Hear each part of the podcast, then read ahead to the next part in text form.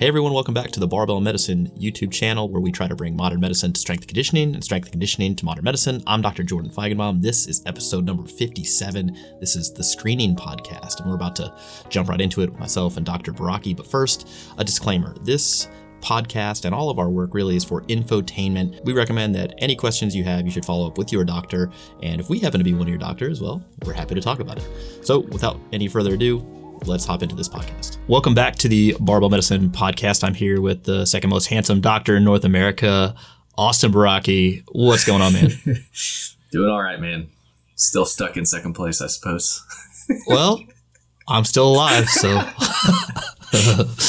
uh, so today is the screening podcast, and you've been working hard on this outline. I was just lamenting the fact that so we normally write outlines for our podcasts and we you know put resources in there and kind of go back and forth and whatever. But normally even like the most detailed one we've had to date i think has been like four pages or three pages something like that just because you know we're, t- we're doing bullet points and, and whatnot. This is seven pages and i didn't even add mine because i have another five pages in front of me on what I, you know the stuff that i, I kind of wanted to talk about. So uh, Okay, to the reader or the listeners at home, this podcast episode kind of encapsulates our thoughts on screening and not only the definitions of which we're going to start out with, uh, but also like practical examples of stuff that we get asked all the time. So let's get into this. Austin, do you want to define for our listeners at home, like what is the purpose of a screening test anyway?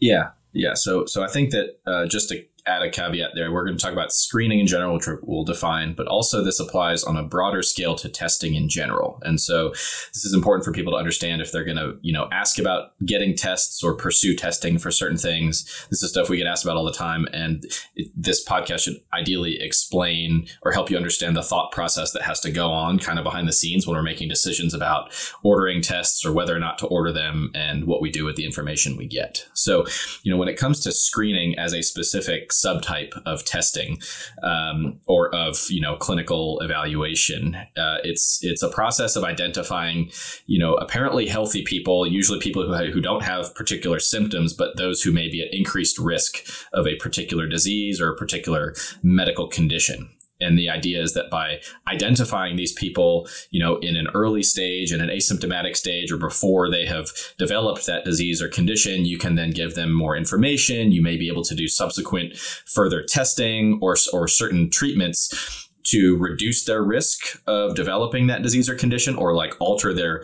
their trajectory you know in in uh, you know tor- of progression towards that disease or uh, condition or any complications of it yeah, it's basically catching a, a, problem before it go it declares itself because you don't need a screening test for somebody comes in with any like florid or clear you know symptoms of a disease or, or medical process that we like are, already have identified you know yeah. you know i don't need to screen somebody for malnutrition for instance they come in and you know their bmi is 16 and they right. you know have and their hair's falling out and, and, and nails are brittle and everything else like i already know what's going on i don't i need to move on uh, to the next step, which would be like an assessment or uh, figuring uh, out why they have that or something like that. Exactly. So when we talk about screening, we kind of, you know, people tend to ask questions about, well, this particular screening test for me, but really m- the majority of the screening tools that we have that are actually have any sort of good evidence, validity, or reliability to them are on the mass level, like population levels. But y- you would agree that there's different kind of two different categories that you you kind of put put screening tests into? Yeah, I, like think, a, I think there's there's probably a handful of handful of things that we can say we should be doing across the whole population for pretty much everybody, regardless of who they are, how old they are, their demographic factors. I think those are probably relatively few.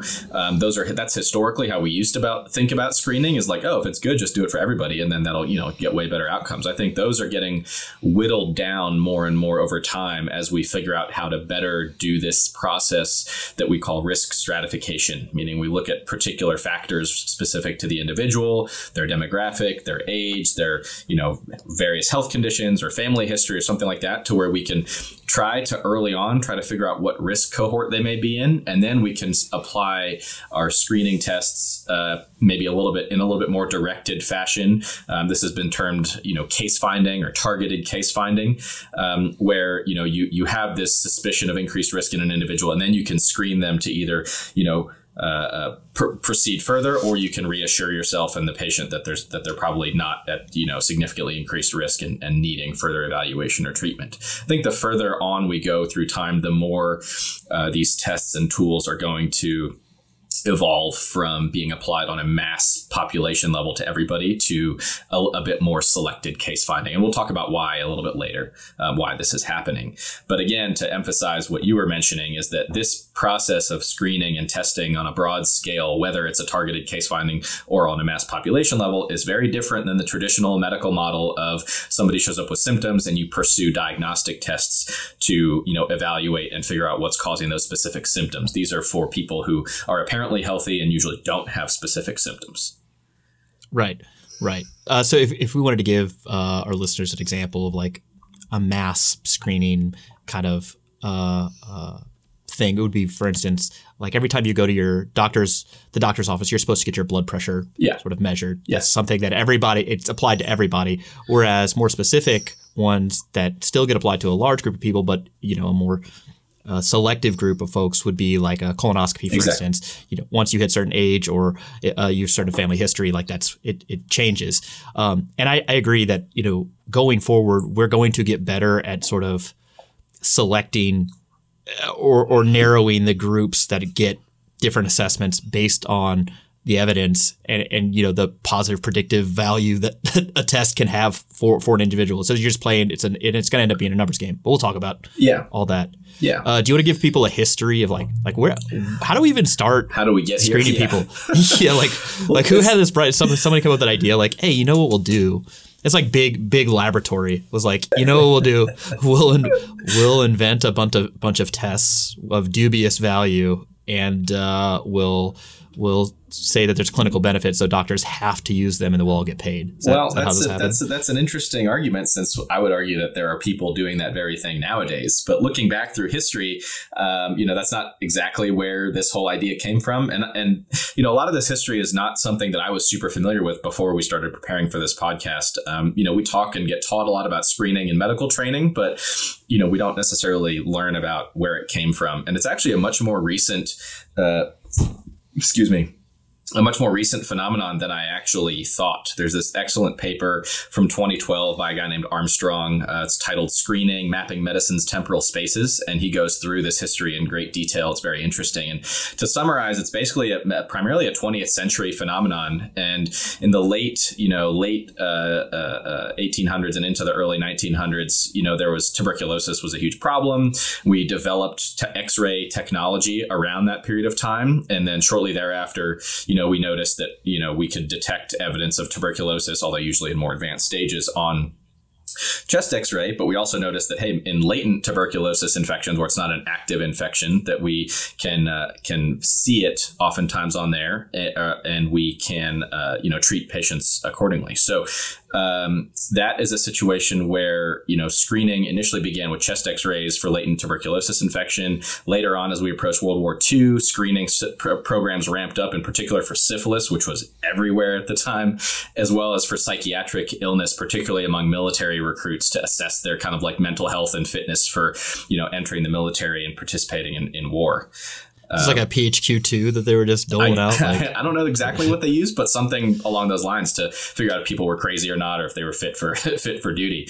And this is something that was interesting that I found is that uh, you know for a substantial portion of time around this period, there was actually required premarital syphilis screening, uh, which has some interesting implications. Not just because you're you like mandating this, but also because the screening test that they were using was called a, a cardiolipin based test, which unfortunately oh, yeah. is not very good and has a whole lot of false positives, which probably got some people into trouble in their premarital kind of arrangements at the time because this is just what was going on.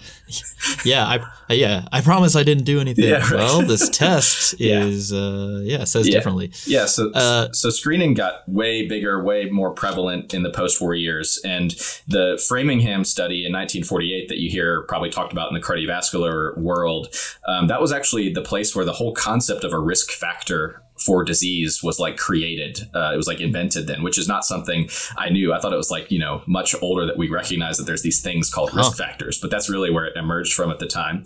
And so then, you know, rather than screening for diseases themselves, we actually started screening people for risk factors and treating those. So it was kind of a shift in the in the paradigm versus screening for actual disease, looking for risk factors, which is a lot of what we do now.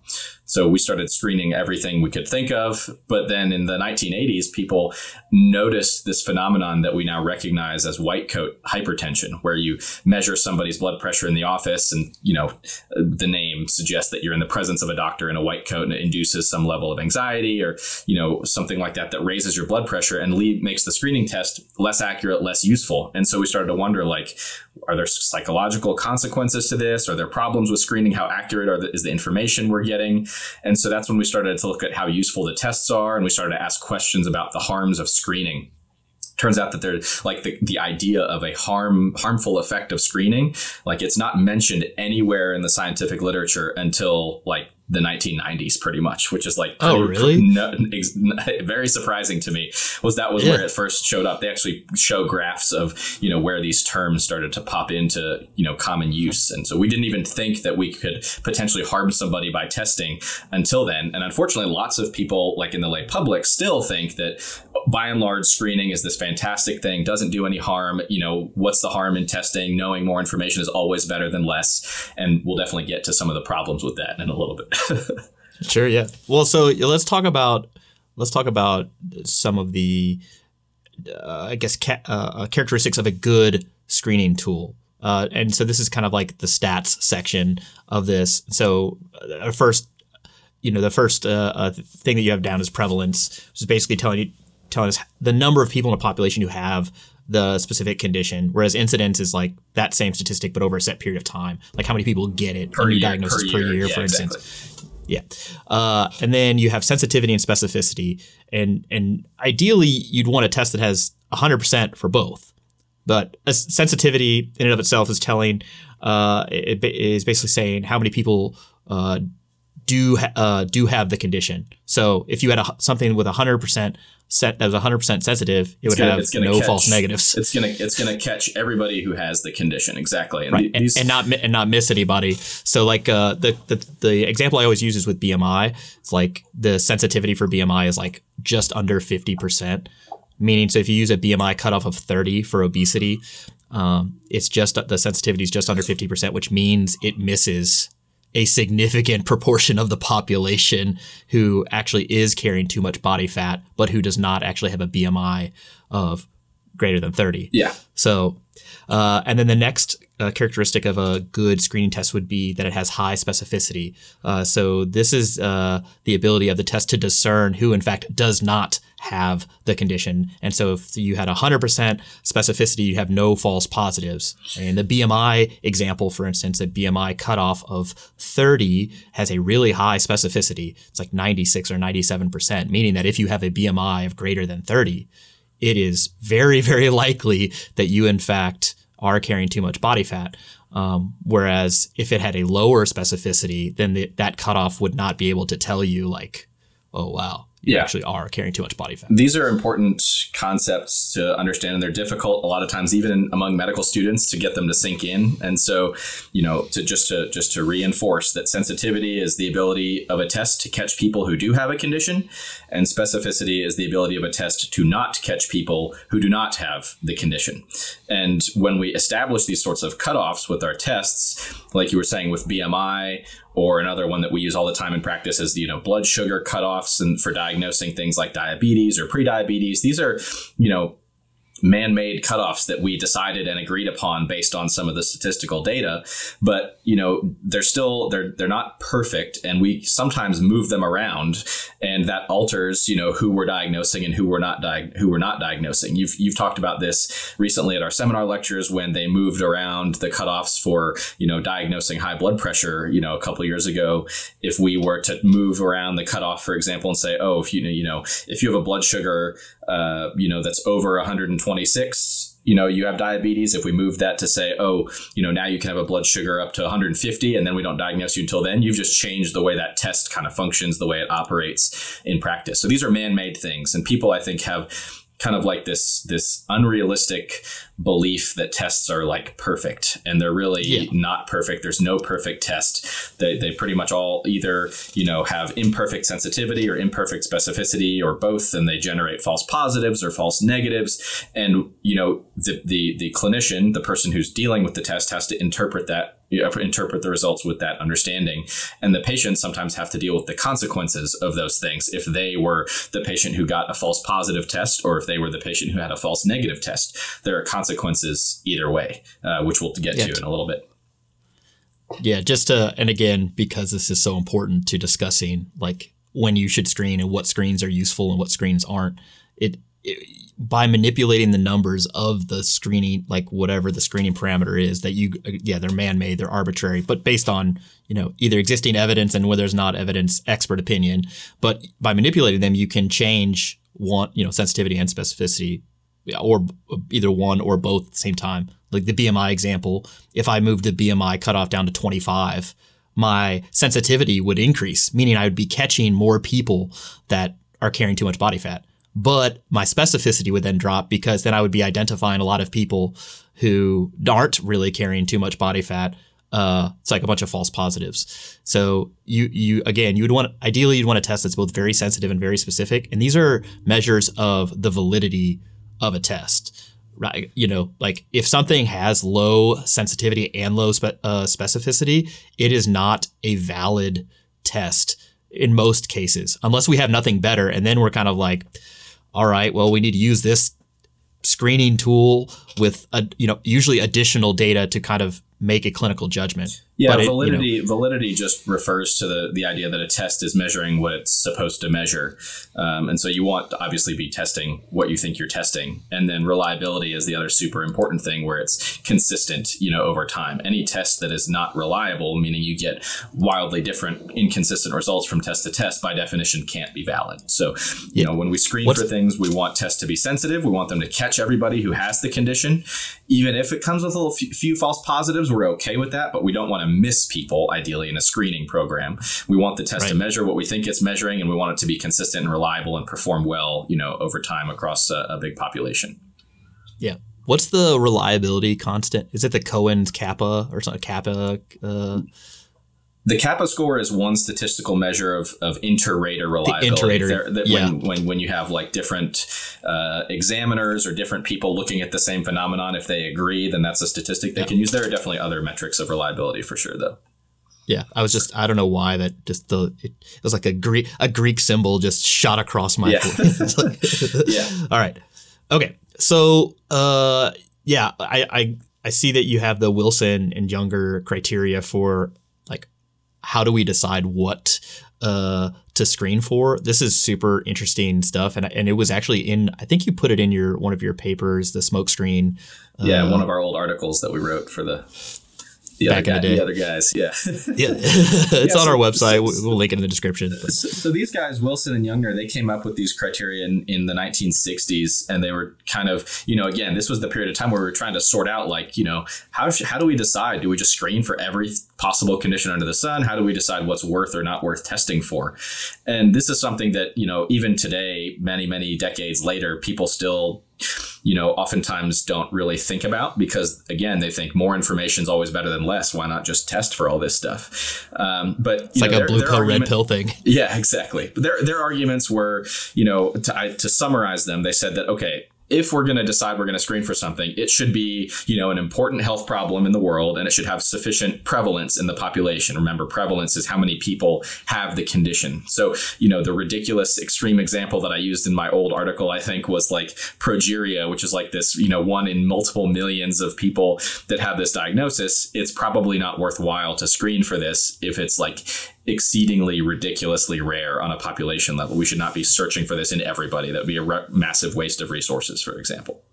Yeah, don't don't uh, don't screen for Creutzfeldt-Jakob yes, disease. Yes, you also just induce massive panic with that too. So yes, exactly. Um, so in addition, you know, if if it's a condition that has sufficient prevalence, if enough people have this that make it worth looking for, there should be a latent stage of the disease. This means like some stage leading up to you know outright disease where you can actually catch the thing versus if it's like this sudden onset thing where you go from being perfectly healthy to like you know dying of the disease in you know a matter of you know a day or a few days or something like that then instituting a screening program is unlikely to be beneficial um, because you're not only unlikely to catch people in general but even if you did it's like it sounds like it's a Too very late. rapid progressive condition so there should be some sort of latent stage um, Yep. with respect to how you test for it that again we should be selecting a test as we've mentioned here that is highly sensitive meaning it is good at catching people who have the condition even if it comes with false positives we want to catch everybody who has it it should be valid and reliable. So it should test what we think it's testing. It should be consistent, and uh, it should be able to catch uh, this condition or a risk factor for this condition during this latent stage before full blown disease has has developed and is causing you know havoc uh, in the individual. Um, ideally, this test is something that people are willing to undergo and accept, which has, you know, a little bit more squishiness there, you know, because that's things like how expensive is it? How much time does it take? Is it super invasive or not? And that obviously is decided on a, you know, test to test basis. So if it's a screening test that costs everyone in the world a million dollars per person to do, not going to be acceptable to the population. If it's a screening test that's going to involve like open laparotomy, cut you open to start looking for this, people aren't going to do that. But of course, there's some gray, some there's some kind of gray area in between because obviously people submit to things like colonoscopies, which is in a way rather invasive. Um, so there's some there's some you know some room for for argument there, just depending on what you're looking for. Um, and ultimately, if you do go, if you check all these boxes, uh, and you undergo the screening test and detect something, ideally there should be a cost-effective treatment you could administer during that latent phase, or some some uh, some uh, intervention you could perform during that latent phase that, if you apply it, then uh, reduces the risk of long-term harm, you know, or or averts death or something like that. All in all, you're wanting the benefits of this screening thing to outweigh the costs and the risks and the harms, which is uh, the the ultimate kind of bottom line to this. Right. So for the, you wouldn't want to uh, test for something that you ultimately couldn't do anything about, doesn't change, Yes. you know, or improve somebody's life by any measurable metric. Uh, that's or that is so rare that you couldn't, you know, Yeah, exactly. it's not a big deal anyway, or has no latent period where you're like, well, well, Yeah, you already is- have the thing. Yeah, this is something that people ask us about. Should I test for this in this condition? And if it's something that we don't have any treatment for, then what's the point? Because you know, people at first again are like, more information's better. I just want to know, and I'm like, well, do you? Do you? yeah, not not always, especially like like for instance with the uh, with Huntington's disease, right? Yeah. So like if you didn't know that you had it already, and then you you know, well, I'm going to screen myself for Huntington's, which there's you know the treatments for Limited. Vary. Uh, but yeah, the, there's a huge, there's a very high suicide rate of people like fi- after after they find out that they have this thing, right? Because Yeah. it's like there's a you know where you know your life's headed, and it's not. I'm not trying to be, eh, you know, uh, uh, uh, dismissive of this thing, but it's like I, I wouldn't. I would not routinely recommend screening for that because of there's a significant harm that's associated Yeah. with this. Yeah, yeah, and, and and the article that I cited earlier on the history of screening in that issue of that journal that it went a lot into the sociology of screening, which I also found very interesting. And they did some qualitative studies where they were kind of interviewing patients and getting their experience and their thoughts um, on the on you know their test results and things like that. And there were you know people who were saying like once I found this out, I felt like you know I was a ticking time bomb, and they have all these sorts of thoughts that go through their head in response to screening. And if it's something that there's nothing you can do for that condition, then I would argue that going through that process was more harmful than beneficial for the individual. Screening lumbar X-ray thoughts. yeah, exactly. I just want to know if I'm degenerating, doc. yeah, well, you are. You're a bipedal organism. yeah. yeah. All right. So, okay, let's talk about some of the problems that arise with tests, like these ones that we really have to consider. Like if we know that they that they these things happen with a particular screening test over and over again, we might prevent us from like routinely using them or Sure. prevent organizations from routinely recommending them. Um, you want to talk about type one and type two error? Yeah, so so um, rather than using some of the more esoteric statistical terminology, we can just talk about the concept of a false positive and a false negative. And so, you know, in a screening test, which again ideally is very sensitive, catches everybody that has it, um, you know, that there's always go there's likely going to be some false positives that come along with that. Some people who get caught by the test, for example, who don't actually have the condition. And so this is what um, has led to kind of the the screening and confirmation sequence that we use. So you might screen for a test with a particular, you know, with a screening test that's again very sensitive, but if you get positive results, then because of the risk of false positive, you proceed to step two and you perform some type of confirmatory testing um, to see does uh, which that confirmatory test is very very specific, meaning it's very good at not catching people who don't have the test. Um, and so when you apply that as a second step, then all the people who are false positives, ideally, they don't get caught by that test, and you can give them reassurance and say, good, you're fine. You don't need to worry about this. And then people who are positive, you can say very confidently, you have this, and we can proceed to what we need to do about it. Conversely, One- of, oh, yeah, go ahead. Well, so one example of this is, and again, I just like this because people are very familiar with these two simple tests, one being BMI and one being waist circumference. It's almost like BMI, you can just somebody's height and weight, you can calculate, you know, that's very uh, that's like a screen that you can use and then you need to do a waist circumference on top of that to almost confirm whether or not or, or further refine your initial sort of uh, the screening tool.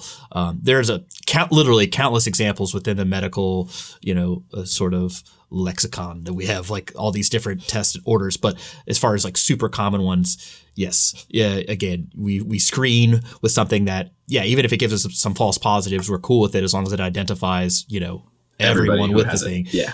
And then and then refine after that with a confirmation test. Yeah.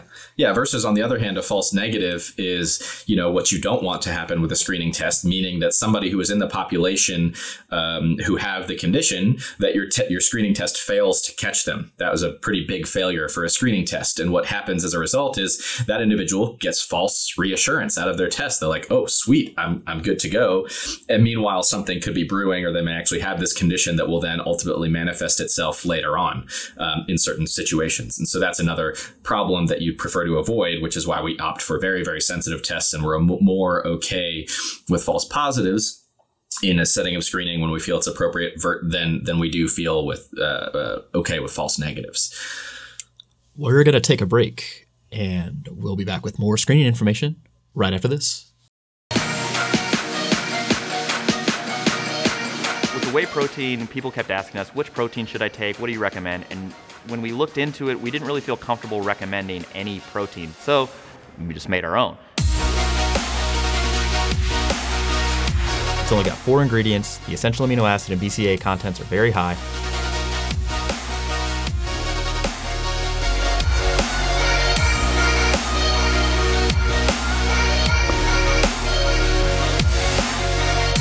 This is exactly what you want out of a whey protein. All right, we are back here on the Barbell Medicine Screening Podcast. We are talking about uh, false positives and false negatives, and now I think it's a good time to talk about like what is the general public perception of screening tests. You know, my impression is that the public's like, "Hey, I definitely want to know all this information. Yeah. Screen me for everything. I Yeah. want the full the pan scan. please, Yes. please tell me." Yes, yes, that is correct. Research, uh, we have research showing this that uh, general enthusiasm for screening is very high. Pe- majority of people in general, you know, endorse the idea that screening for healthy individuals is almost always a good idea, um, and this is something we see in our routine practices of people coming to us with like you know 10 page reports that they got when they had either some clinician um, who did this or they themselves went out and purchased you know a bunch of testing for everything. They just clicked all the boxes give me all the information.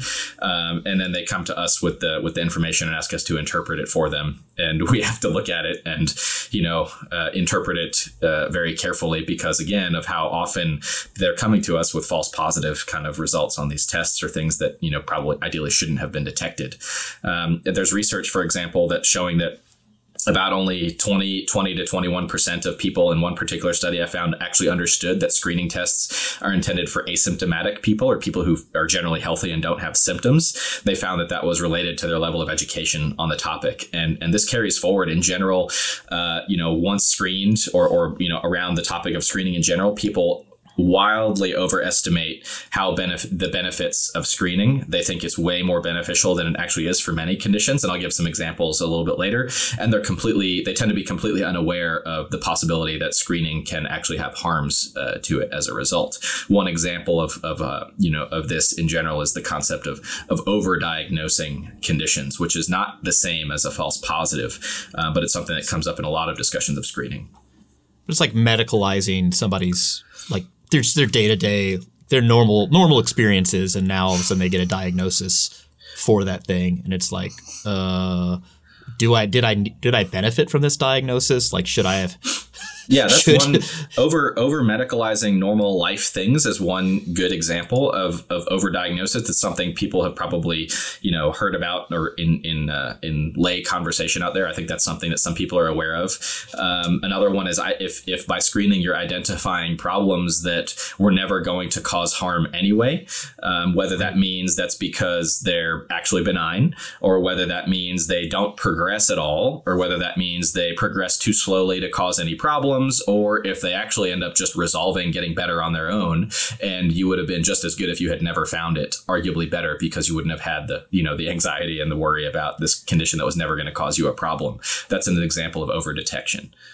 It's like a it's like an incidentaloma, you know. It's like That's, when you do the like if you do a CT scan on yeah. somebody, you're like, hmm, wonder what that thing is. Yeah, but I it's just I mean, inc- I'm I'm stuck, unfortunately, finding that stuff every day in practice. If I'm you know looking to diagnose one thing, but because a radiologist has to look at the whole scan and tell us what he sees, he might see stuff in other places, and I'm like, I didn't want to know that, man, but I have to deal with yeah, it. Yeah, yeah. and now we have to follow. Yeah, yeah. So. It, I guess I guess the the really interesting sort of intersection here is is you have this public lack of education just as a general when it comes to like medic medicine how it works what is the purpose of a screening test how does that differ from an assessment and like and then who is the correct population for a screening test? Because I, I think the way some people view medicine is like okay if i have the resources if i have the resources i could i could have better health if i just you know, pay a little bit more money and get this additional screen and get this additional information.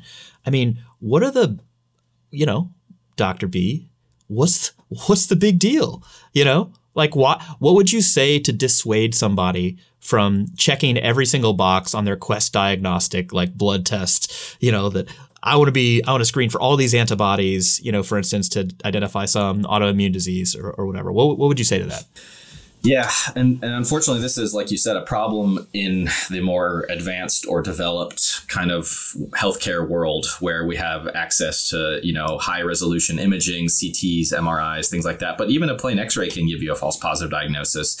Where there's direct to consumer testing available, people can go to you know whatever lab website they want and buy their own stuff, go get it drawn and I think that you know this this idea that a screening test can be harmful is very very under recognized um, and very underappreciated. In that not only are there psychological consequences, massive nocebo effects that we've talked about at length before, if you get certain negative results, but also you know let's say that you get a result that uh, is concerning enough that once you have that result, you need to act upon it. You need to, you know, go further with uh, further evaluation. Um, sometimes that involves invasive procedures. Sometimes those invasive procedures have their own risks and complications. Um, for example, there was a good um, kind of case example um, that was uh, uh, written and published in I think it was in JAMA by Vinay Prasad, who's a big he's an oncologist who's big in this kind of uh, world, just discussing screening and testing and things like that. And the case example he gave was a, was an, was a gentleman who was in his uh, who was in his 60s and he had had a history of smoking, and so the standard practice for somebody in that situation is they get screened for abdominal aortic aneurysms, and he got screened and they found one, and of course based on you know, now that you found it, he ended up qualifying to have it intervened upon. So they did the surgical procedure. And in the subsequent, you know, the, the aftermath of the surgical procedure, he suffered multiple complications uh, related to this and the blood thinners that he had to be on, and ultimately ended up needing to get one of his low, his legs amputated as a result. And when they were discussing this case, they talked about you know some of the statistics on screening for this particular thing and how many people you actually have to you know screen and treat for this condition before you actually manage to prevent a catastrophic event. And those were numbers and data and statistics that had not been discussed with the patient. And his thought on it was if i had known that you know if you if you screen a thousand people that only a, you know a couple or a handful or something actually end up benefiting from it i probably wouldn't have undergone this in the first place. And and he may have lived the rest of his life without ever knowing whatever without ever having any issues. And these are things that we see in terms of the complications and consequences to screening, whether appropriate screening or inappropriate screening. We see it on both ends over time when people when people test. There's overdiagnosis and there's overtreatment, which is its own separate phenomenon that happens a lot. Um, and and people, you know, in general, they're unaware of this concept of overdiagnosis. They initially find the concept confusing. That's what some of the research literature on the matter, you know, would suggest. Once they understand it, they kind of see that, yeah, it's probably important to take into account if we're going to decide to screen or test for a condition or not. Um, but it, it turns out that even once they understand it, people say they would still want to know if they had a cancer, even if it was never going to cause them any problem or cause any harm in their lifetime. Didn't it wouldn't change their decision about screening. Um, and and even when people have actually suffered a false positive result they remain very positive about the, the idea of screening. And which is very interesting because it's different from our perspective on the matter of you know first kind of do no harm kind of approach. They're like what don't care about the harms as long as i know whether it was important or not or whether it was going to cause any problem or not doesn't really concern me. Well, people generally have positive outlooks, like more favorable outlooks for themselves compared to other people. You know, they're like, oh, well, yeah, some other people might be harmed, but but not me. But not me, right? Exactly. yeah, or like some other people might be tricked by this uh, this thing, but not, but not me.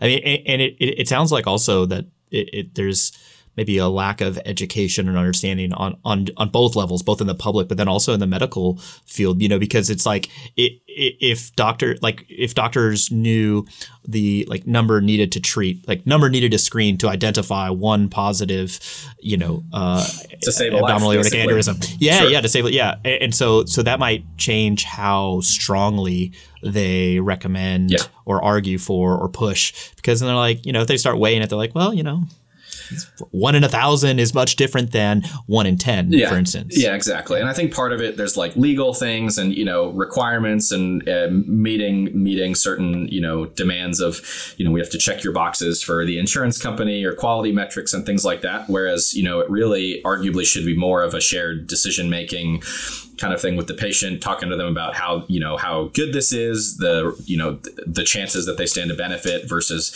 uh, versus get harm, and there's there's actually some good tools for this that we'll talk about uh, towards the end about how to you know uh, to do this in practice. Yep. So the big thing with screening is kind of like the, the idea again. It, let's say you have a test that meets all the criteria of like a good screening test, right? You're the appropriate candidate. You got the appropriate, you know, clinical context to get screened the idea is that this screening test is somehow going to benefit you by reducing either the burden of the disease or mortality from the disease, like yeah. on some level. Yeah.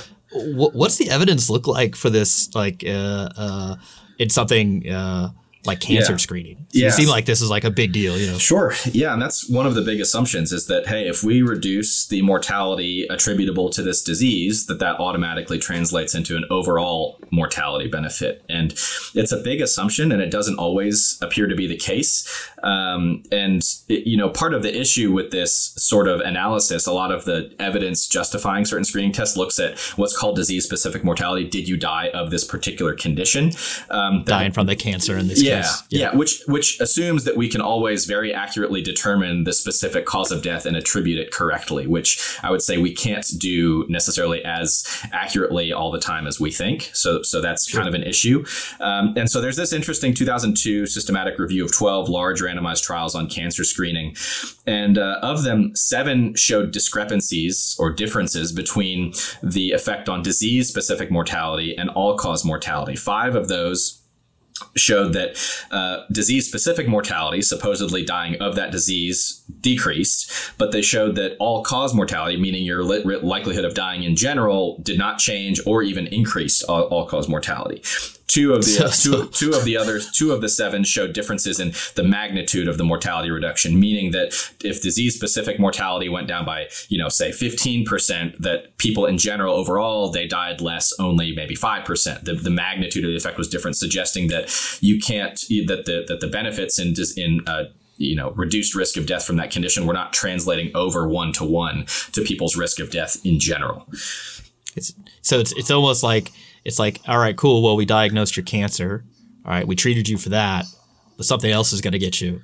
Yeah, like in the same time period. Yeah. Or even the diagnose, like the diagnostic process or the therapeutic process, like in and of itself, can harm you to a point where maybe you would have been, you know, better off. Yeah, that's one of the arguments. Is they say that this these discrepancies could be due to you know issues, methodological issues with the studies, or it could be that people are actually dying more after they get you know uh, uh, uh, screened and diagnosed due to negative effects of overdiagnosis and overtreatment. Meaning they might may die less frequently of that particular condition, but you put them through the course of treatment and maybe they die of something else. So you put them on you know chemotherapy or something, and then they get overwhelming sepsis and die from an infection or something like you know just some other example yeah. um, that kind of negates the mor- the mortality benefit from diagnosing the cancer.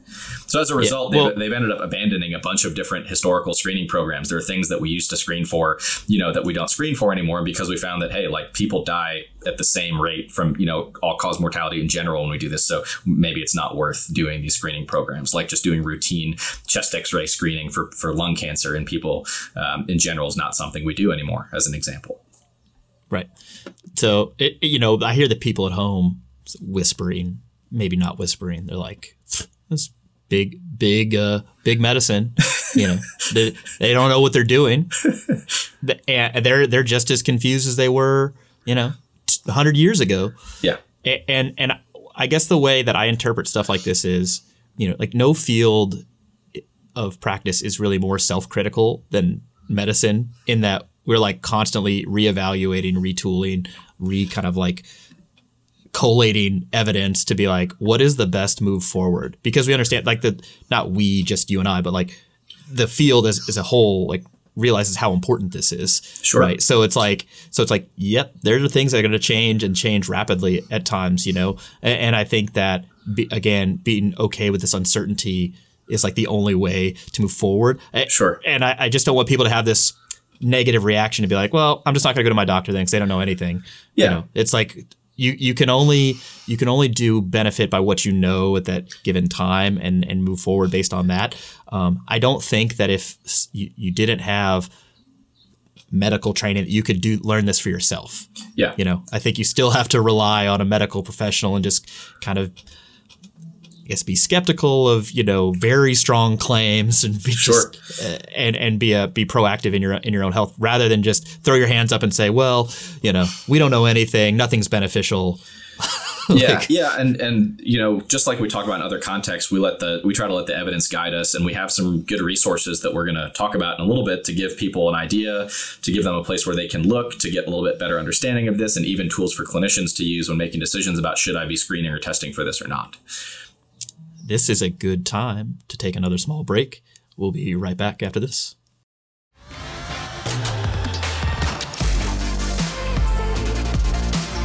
With our seminar, we wanted to look at what are the most common questions people have about training with any sort of medical condition. That's high blood pressure, diabetes, low testosterone, low back pain. We wanted to address all of these things in a systematic way. Barbell Medicine is a company that works with people from all walks of life. We work with athletes, we work with general population, we work with people in the medical field, and people who are totally new to all of it. So, biggest takeaway was definitely the uh, the pain management lecture.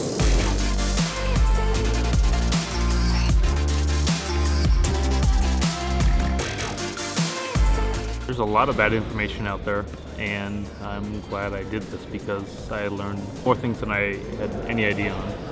We have some people who come to our seminars that have never touched a barbell before, and we teach them how to lift for the very first time on the seminar platform, which is pretty cool too. Uh, we take an approach where we educate people about these conditions from a biological standpoint, from a psychological standpoint, and then also the social determinants that can influence people's health and disease outcomes.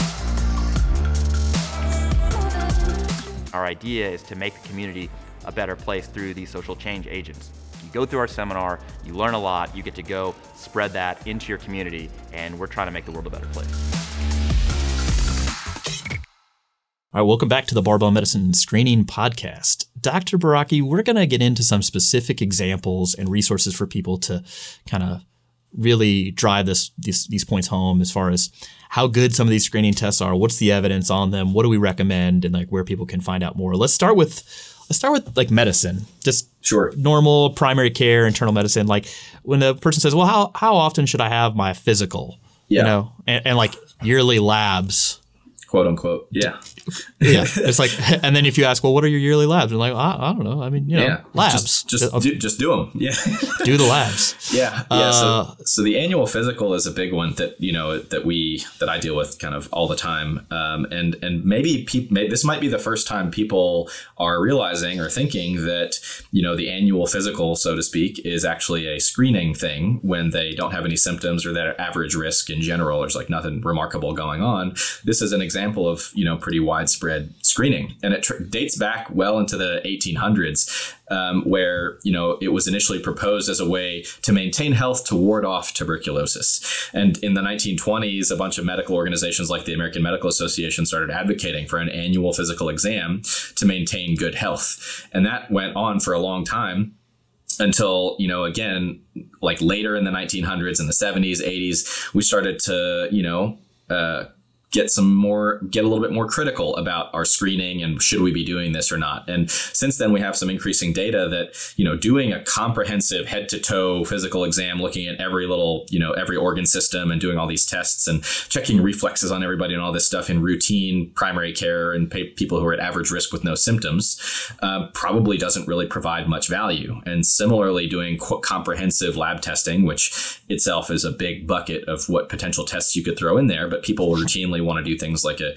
complete blood count, get a urinalysis, get complete metabolic panel, the stuff that doing this, you know, routine comprehensive testing probably doesn't provide a ton of benefit, you know, at this kind of when when we take this kind of population perspective on screening and testing. And so, you know, subsequent to that, organizations like the American College of Physicians, the US Preventive Services Task Force, US Public Health Service, they started to say that hey, maybe just these comprehensive checkups for people who are healthy and have no problems um, are probably not providing tons of benefit versus taking a more selective approach you know looking at things specific you know a little bit more targeted way the targeted case finding that i mentioned um, to to detect and prevent health problems. And then but but and how do doctors like respond to that? You know because sure. in most times when there's like a change you know there's like this you know early adopters and then yeah. people who later on down the line. Sure. I mean, it it seems like if you you told doctors at that time who were kind of viewed as being this I mean, there was very there's a lot of respect and yes, a lot of sure. just, yeah, yeah, yeah, just uh, just you know uh, uh, a responsibility and and uh, given to them. If you said, hey, you know, maybe not seeing seeing you every year isn't really isn't really helping. They're like, what? Yeah. Me? That was controversial then, and it's still controversial today. When they've done surveys on this in the general population, uh, well over 60, 60 to 65% of uh, lay people in the public believe an annual physical is necessary and it's beneficial. They frequently request uh, exams and, tech- and and tests and procedures that are that don't have proven value, while not requesting things that are of proven value.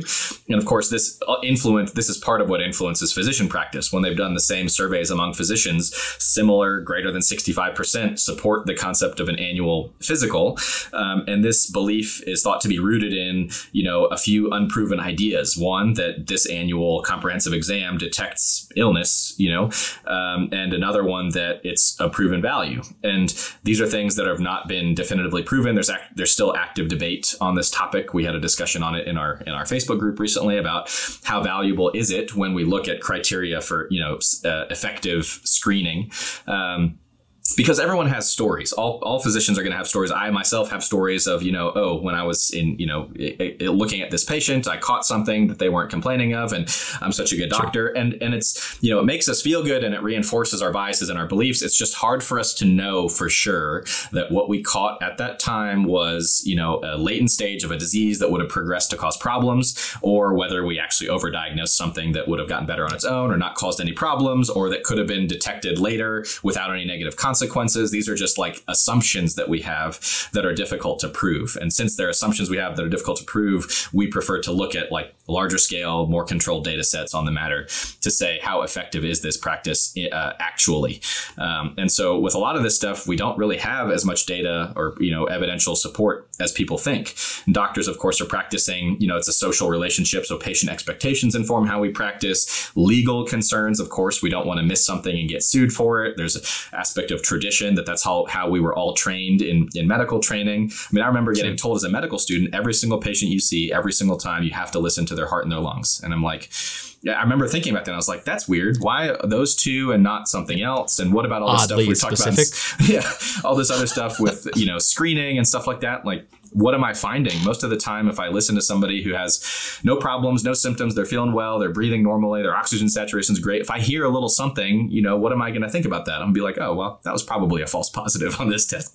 Test 100%. versus Yeah, assuming yeah. that it's some horrible thing most of the time. Um, and so, uh, you know, there are other arguments for why we should do these sorts of annual physicals. And people have said that, you know, this routine contact can improve patient physician relationships. It gives you a specific time where you can do preventative health care, which I kind of agree with in that you're meeting and you're doing things, you're, you should be doing things that are effective. So promote, promoting, you know, physical exercise, screening for obesity, you know, um, uh, checking for substance abuse and other high risk behaviors. But of course, if you have a limited amount of time with this patient and you're spending a bunch of it on stuff that is not a proven value, it might take away from how much time you can spend doing things that are useful or are, do have proven value.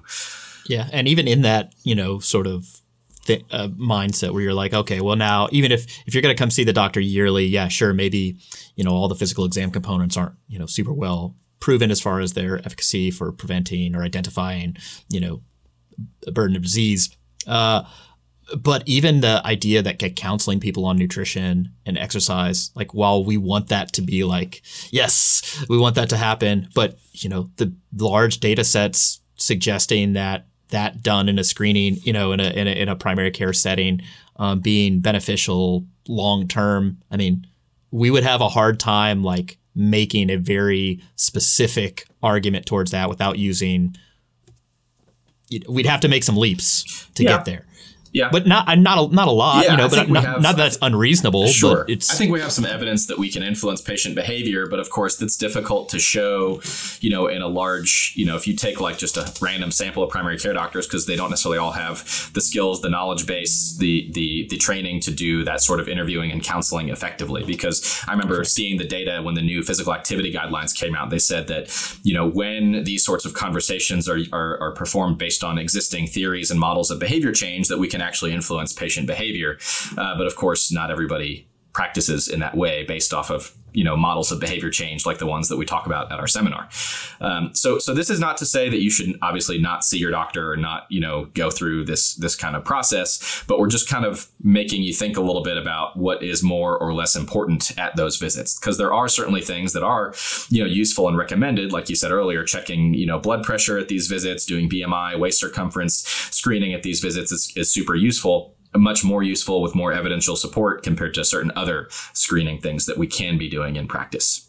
yeah. and so- you can go to that.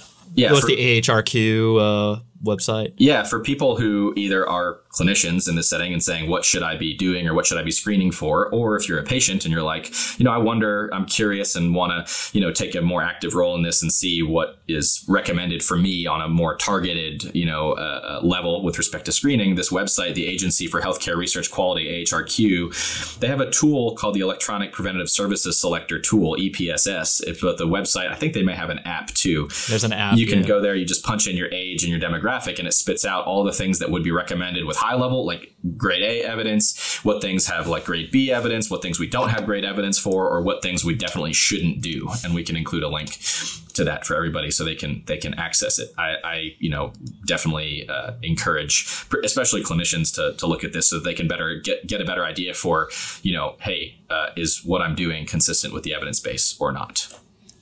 Yep. Also, I would recommend. I mean, if people people start are thinking about this now hard, and they're like, "Oh man, I feel like well, next time I see my doctor, I've got some, I've got some questions."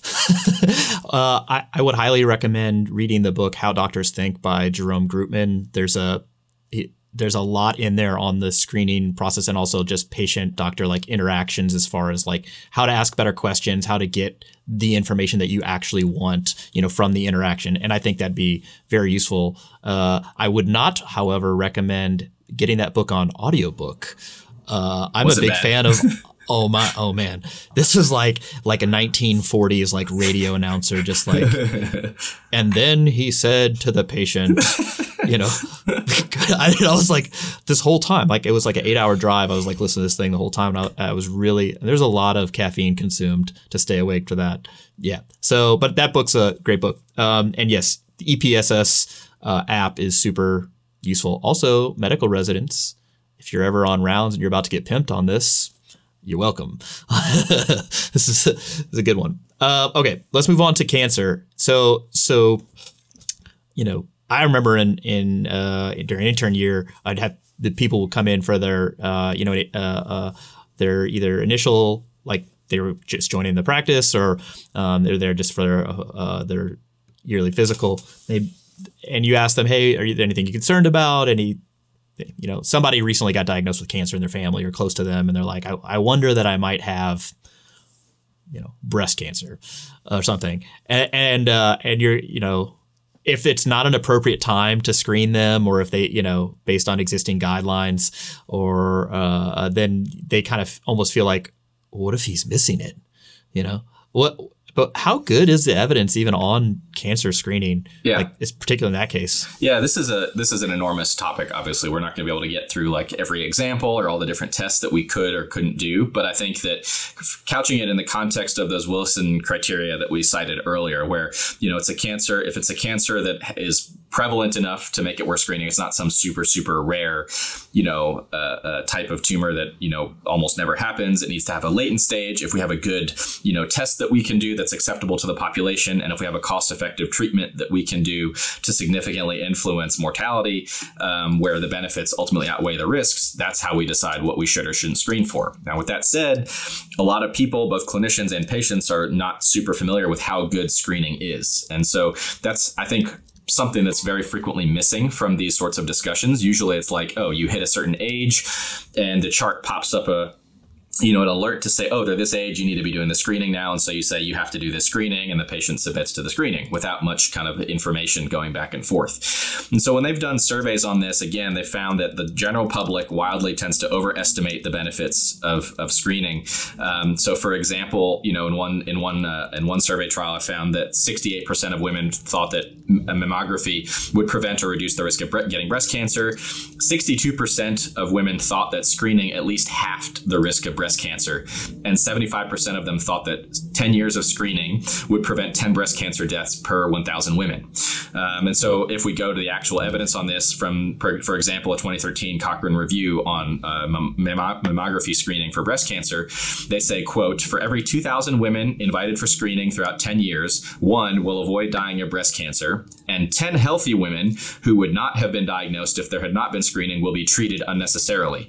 Furthermore, more than 200 women." Women will experience important psychological distress, including anxiety and uncertainty for years because of false positive findings.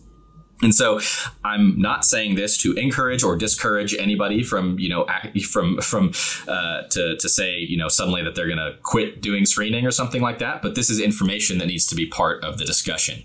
Um, similarly, for example, if we look at prostate cancer screening, you know, Cochrane review from 2013, their pooled data showed no significant reduction in prostate cancer specific or overall mortality from screening. And of course, this remains to this day a contentious issue among physicians that really depends, seems to depend depend a lot on whether you're a urologist or whether you practice in another or an oncologist or if you practice in another field. And that really a lot of it has to do with the types of patients that you see and how often you see, you know, severe cases or something like that that can sometimes inform your opinions on it. Um, Right. tw- 2018. So- oh yeah, go ahead. No, so like if you're a urologist and you see prostate cancer, particularly like the bad kind, Like over and over, Sure. yeah, yeah, then you're like, well, this is clearly happening Yeah. Often enough to screen for. And it, well, it's just really hard to. And I'm not saying that every urologist thinks that because there's probably Sure. some urologist who happens to be the strongest urologist in the world listening to this podcast right now. Yeah, He's like, hey, sure. we don't all think like that. And it's Yeah, like, yeah. well, no, sure, it's just if people in general are cognitive biases or Sure. well, they are what they are, and so Yeah. that's that's kind of how that works. Yeah, there's. I mean, this stuff is. Yeah, we're definitely not saying that you know these doctors are idiots for thinking this way because it's pretty common. You know, there's the same same thing tends to happen in, among other specialties and among other you know types of conditions. Um, uh, um, and so you know, it, this also gets you know the, the the the flames get fanned every time there's like some big high profile person who gets diagnosed with a cancer or dies from a cancer or something like that. Like a few, what was it, two years ago or something? Forget who who was diagnosed with the BRCA gene mutation, and then there was this talk of everybody going and getting mastectomies to reduce their risk of colon can uh, of breast cancer. So If Kim Kardashian got diagnosed Yeah. with that, like, yeah, dear lord, yeah, yeah. like, yeah, all right, Yeah, so similar gonna- data, similar data for for the prostate cancer piece. This uh, BMJ article from 2018 it was a, uh meta-analysis on the topic, and they their data said that you know for screening there would be one less death from prostate cancer per thousand men screened over 10 years, um, and they found that uh, biopsy and treatment-related complications were limited in that trial, although they've been moderate severity complications uh, noted elsewhere. For example, they said that for every thousand men that were screened, approximately one person would be hospitalized for sepsis, three would require pads for urinary incontinence after their their their, their screening process and biopsy. Twenty five percent might experience erectile dysfunction. So so there are these consequences that typically go under recognized. And and again, not saying that people you know absolutely should or shouldn't go through this process, but again that these discussions need to be had between patient and physician. Um, so the place you know where I would suggest people go to see some of the evidence on this stuff, which is a pretty useful tool, the UCSF. Um, uh, website, they have a tool called the ePrognosis Cancer Screening Tool, and and basically that's a pretty neat way where they you can put in some demographic information about the patient and uh, and and their kind of uh, how how good they are in terms of their health status and things like that, and it can give you an idea of how likely are they to benefit from screening or how likely are they to be harmed from screening, and how that should inform your ultimate decision to go through with it or not. And so we like that tool.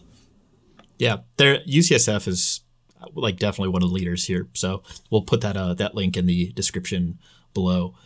All right, now now for some stuff that's uh, I get. It was really hard for me to to really like focus on this because I ha- I mean just knowing my biases coming in.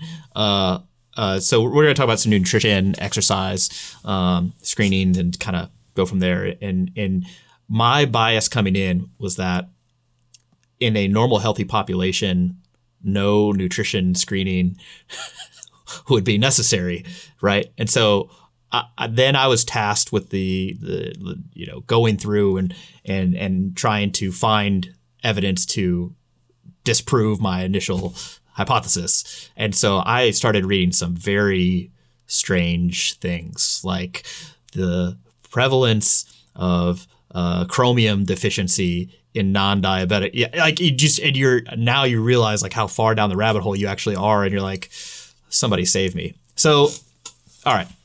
To begin, when we talk about nutrition, like again, yes, we're looking the, the for things that are very prevalent, things that you can identify before they cause florid disease or symptoms that you would you know then assess. Uh, and the tests are reliable and valid, and then you know we actually have treatment for, and the benefits of all of this stuff outweigh the risks. So, uh, the guidelines for nutritional screening, just as a general, you know, a general rule, are the American Society for Parenteral and Enteral Nutrition, or ASPEN guidelines. And so, just right off, like from the from the beginning, people do not need nutrition screening outside of being uh, when they're hospitalized or in an acute care setting. So like if you're just a normal person you know, ambulating about in the community without disease, like without like you know chronic disease that otherwise would is associated with nutritional deficiencies, you do not need to be screened for anything.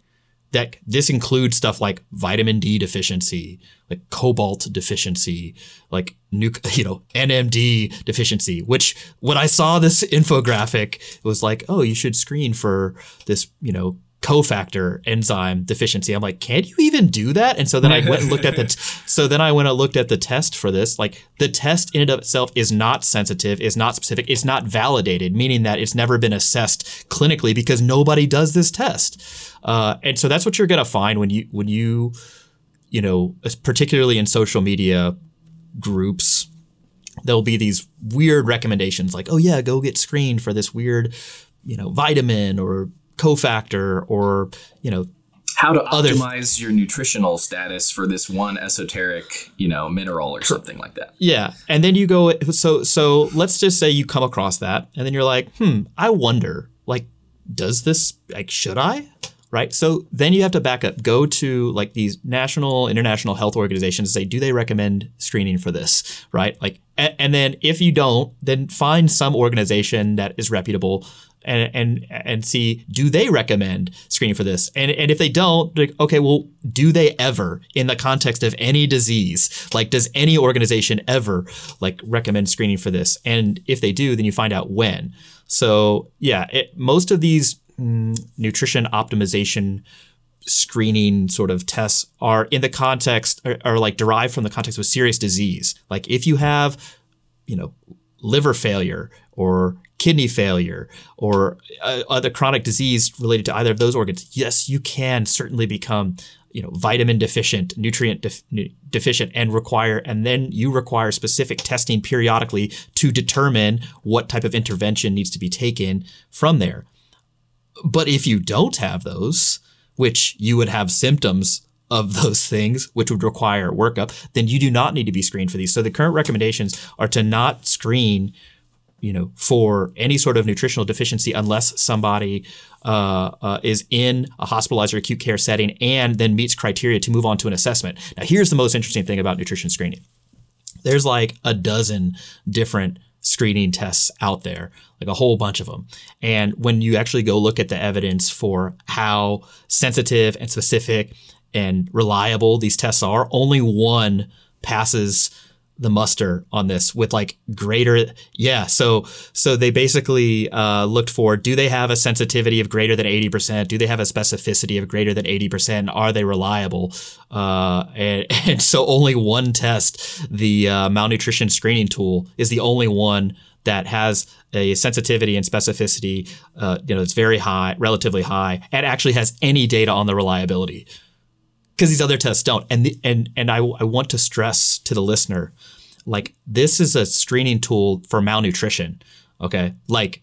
Th- in order to be sensitive and specific enough and have some reliability data, this is not hard to do compared to telling if someone has a boron deficiency yeah. or like, well, I mean, the, th- the thing is that people go to these companies and they get these huge testing panels that spits out tons of data like the InsideTracker people and it has like green lights and red lights and it looks like so much useful information and gives you it, it makes you feel like you have so many so many targets to optimize your health and stuff like that but it doesn't come along with information giving you the the the performance statistics of the test it says you know oh you're deficient in this but the test is pretty terrible and is it really we're not really sure if you are or not you know? right right so yeah like uh, I, I mean i've interpreted a bunch of those tests and people will say oh well they said my hemoglobin is only in the good range, not the optimal range for an sure. athlete. I'm like, yeah, please supply the data for where you know these certain cutoffs, which again are man-made, right? Yeah. And, and, in this case, they are made by people who are not scientists. uh, yeah.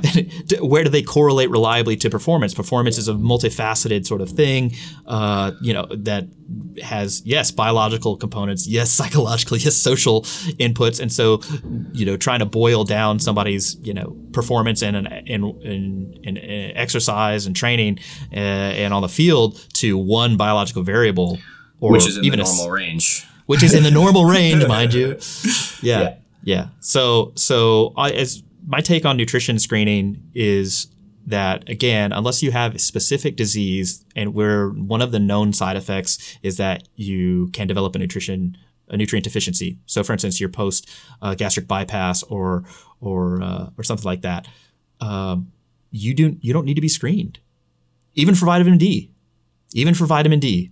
Like you don't need to be screened for vitamin D, just like you don't need to be screened for low, th- you know, hypothyroidism. Like if you have specific clinical signs and symptoms that increase the clinical suspicion of vitamin D deficiency, then sure, you know. And here's here's the thing uh, maybe the final word I want to say on this nutri- nutrient uh, thing. If you don't have clinical signs and symptoms of the the deficiency, then how would testing and you know maybe supplementing make it any better? Like if outside you have of, no existing outside of, outside of the psychological harm of seeing the low number and then the psychological benefit of taking something to make your psychological harm better. yeah, exactly. So effectively, you've noceboed yourself, you know, and then and then you're placeboing treated yourself it. back out of it. yes, yes, yes, yes. Okay. So I think I've said enough on nutrition. I just I cannot stress this enough. Like you don't need to be screened unless again you're hospitalized or in acute care setting. In which case, the the reason why the screening tests are there is to uh, combat uh, malnutrition that occurs in these settings at a fairly high rate, and to identify people who already have malnutrition who are coming into these settings. But again, if you have no clinical uh, symptoms or, or or other disease processes, like this isn't for you. Don't go get all these tests done. What are you going to do with them anyway? Okay, moving on. Exercise. Uh, okay, so right now there are two major screening tools that are used in um, practice. One is the physical readiness questionnaire, also known as the PAR-Q. Uh, the ACSM came up with this uh, like 20 something years ago. Um, that's filled out by the individual. It's basically a series of questions that you answer uh, that should all be no. If there's a positive response, then you move to the next level of screening, which is the physical activity readiness medical evaluation, which is supposed to be filled out by a physician with you. It's called the PAR Med Med X, Okay. which uh, sounds awesome. oh yeah, I'm just gonna go in and check out my PAR Med X with my doctor. And actually, yeah. So I'm not sure how many doctors, clinicians, or like other healthcare professionals actually know about this, but there's a PAR Med X for a lot of different conditions. For so, for instance, cardiovascular disease, specific one exists. Pregnancy, a specific one exists by the Canadian Exercise Council. They the people who came up with their latest recommendations, um, and so there's a handful of different ones that are available based on the actual uh, disease process that you're trying to assess risk of. And so I, I think that this, you know, we should discuss like, well, why are these screening tools even there, right? Like, what, why are why are we doing this? So the idea is that there's some non-zero risk of a single bout of exercise. Some uh, an- uh, there's a non-zero risk of badness, like um, cardio- cardiovascular event or otherwise unwanted event from a single bout of exercise. Whereas most, if not all of the data on long-term chronic exposure to exercise is positive. So we're not worried about the chronic long-term effects of exercise because again, those are generally positive. We're worried about is there a risk of a person having a bad outcome from this single bout of exercise when they're not used to it, when they haven't exercised before. And so in the case of cardiovascular disease, so the the incidence of this happening if for guys is one sudden death per 1.51 million episodes of exertion. Uh, whereas for women, it's one per 36 and a half million Wow. episodes of the women are killing it Yeah. compared to compared to guys on this one. Um, you know, it, it, the counter argument to this is like, all right, if if if we know that there's some risk and that potentially some populations need to be assessed or undergo a further you know level of assessment prior to initiating exercise does this actually like stunt participation you know does this like prevent people from engaging in exercise when they other you know otherwise would. And overwhelmingly the data suggests no.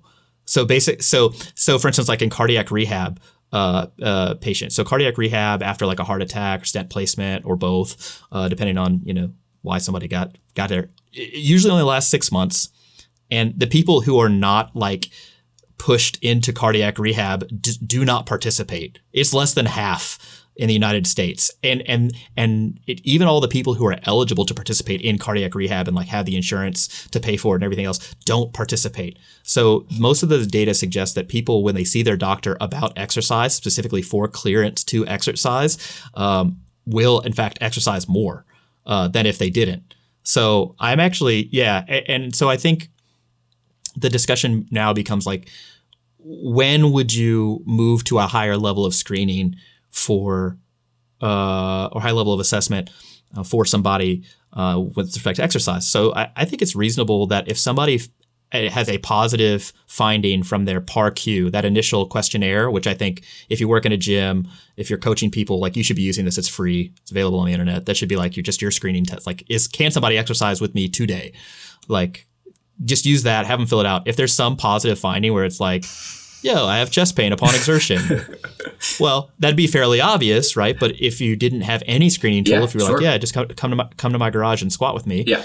um, then I, I think that uh, you should start using this. So if somebody has a positive answer here, then the next thing should be, well, I think before you have unrestricted exercise opportunities, you should see your doctor, have them fill out this PAR Med X. You can church it up a little bit and say it's the PAR Med X, and then um, after after that, I, I think not only have you eh, likely improved the person's compliance rate with exercise in general, just based on the existing data that we have, but it's also just peace of mind, right? Like like yes, these events are relatively rare, but they're not zero. Yeah.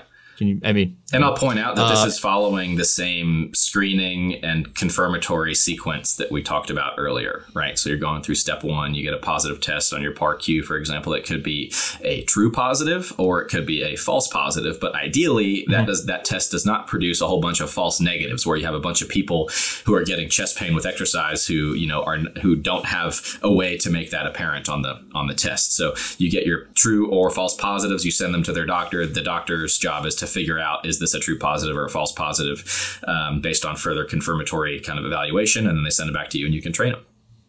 yeah.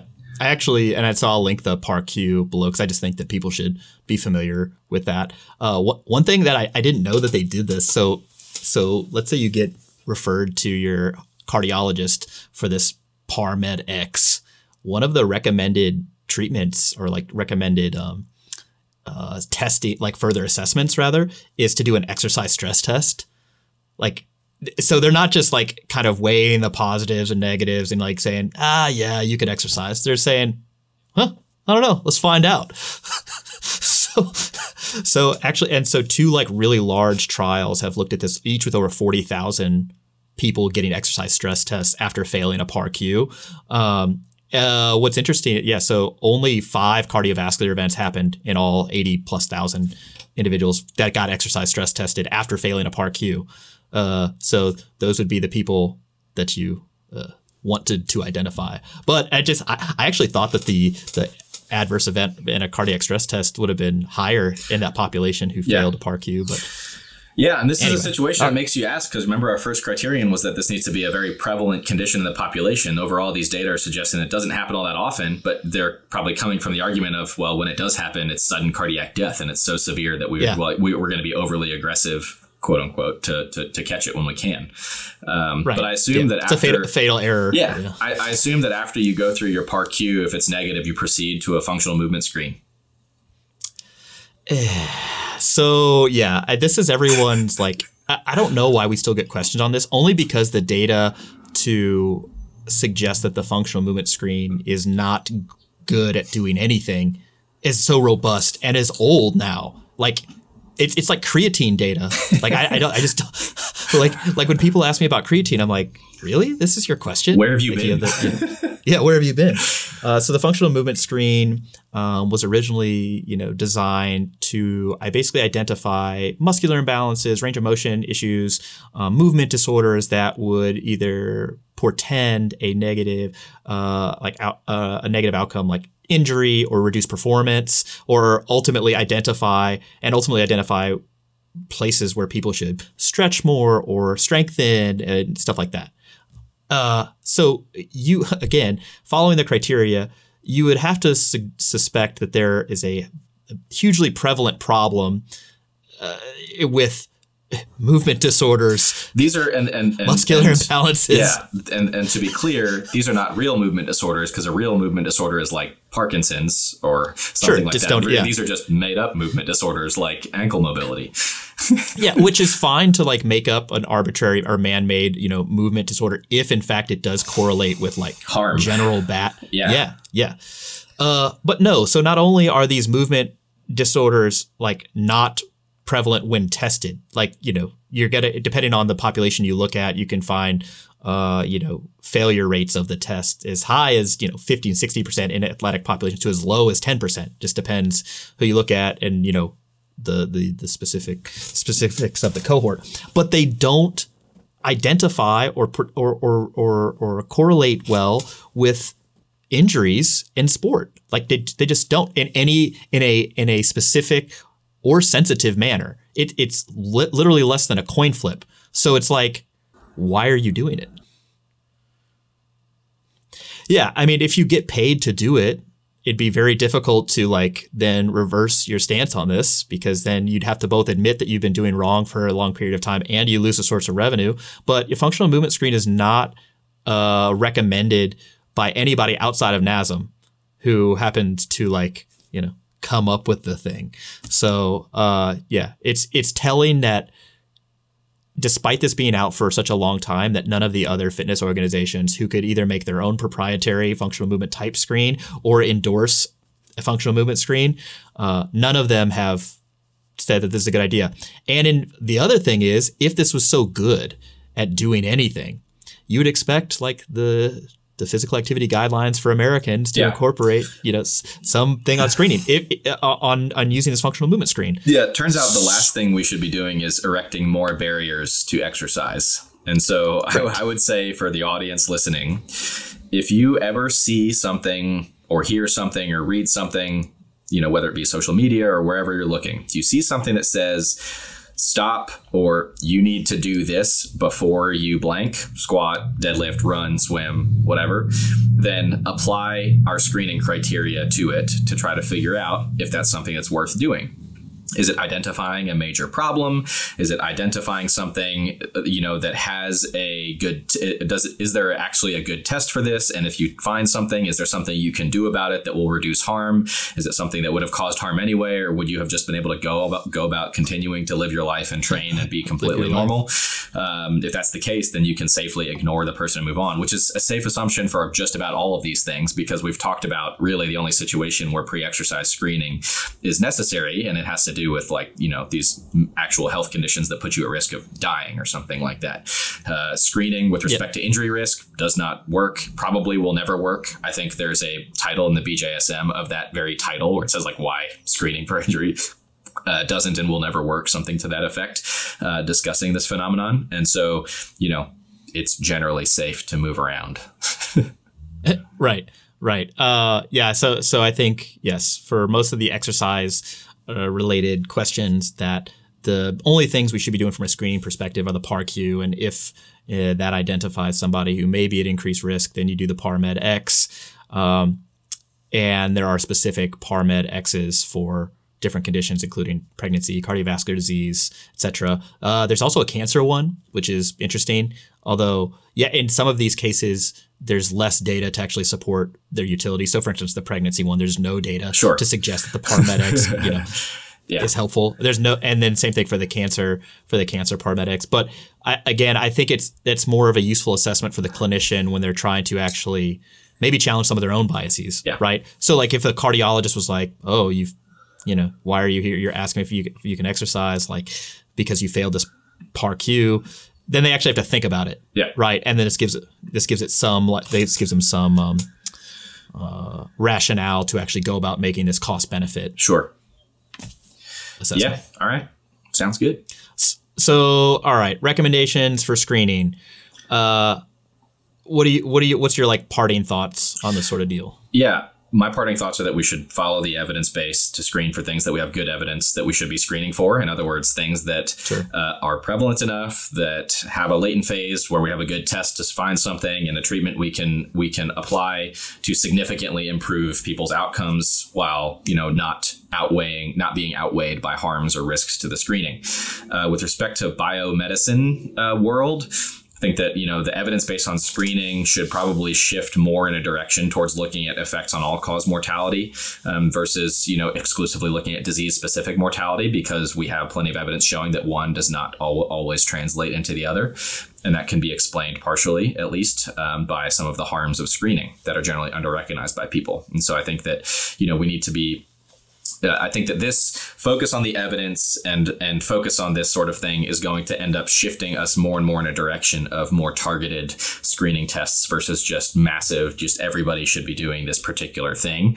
There are only a small handful of things that we can say we should do that for for people who for if you want to know what those things are or what applies to you. Again, we provided some resources with the EPSS tool, the uh, and the UCSF tool and this is, again, not to make you take this information and say, okay, I'm going to do this or not, but rather that you take this information and use it as part of a better kind of shared decision making process, either with your patients or if you're a healthcare provider or with your doctor if you're a patient. Yep, I agree.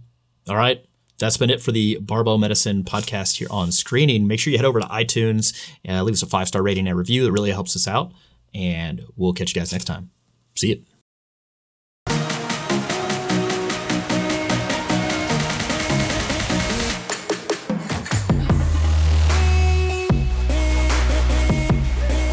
Medicine is a vertical integration of modern medicine and strength conditioning. We want to bring strength conditioning to the medical field, and we want to bring modern medicine to the strength conditioning field.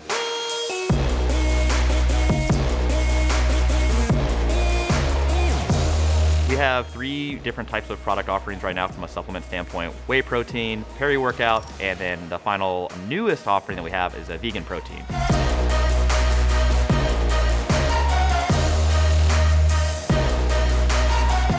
Actually one of Barbell Medicine's first online clients, and through that coaching process, went from just having had rotator cuff surgery to then becoming a competitive powerlifter in the process. People come to us from all walks of life with all sorts of background experiences, with all sorts of problems. It ends up being a collaboration between client and coach to optimize their long term kind of health and performance outcomes. On our team, we have a great group of folks. We have myself, Austin Baraki, Leah Lutz, Joe Pemberton's out in Australia, Alan Thrall, Tom Campitelli, Hassan, Alex, Michael Ray, Derek Miles, Jess Griffith, Vanessa Berman. It's just a great group of people with a wide variety of different backgrounds, and we're all working together to help you achieve your goals.